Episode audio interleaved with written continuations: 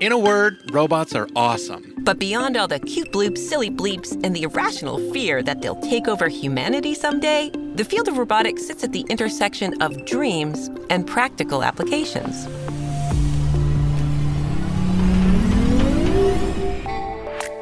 On More Capable, a three part limited release robotics podcast, we discuss how the business and innovations that drive robotics overlap and often conflict with popular imagination.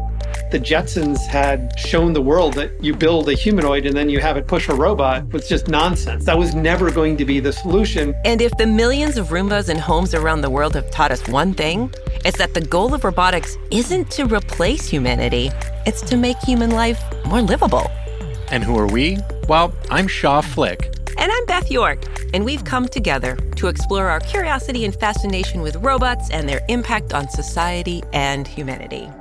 So, we spoke with some of the most important voices in robotics today to get a pulse on the current state of assistive robotic technologies and the future of their medical applications. The idea that by providing a more intelligent, more capable tool, we can allow the surgeon to broaden their capability and provide better quality care to more of their patients. Because better tools enhance the overall experience of life. And it's the relationship we create and embrace with robots that let us focus on being less task driven and more human.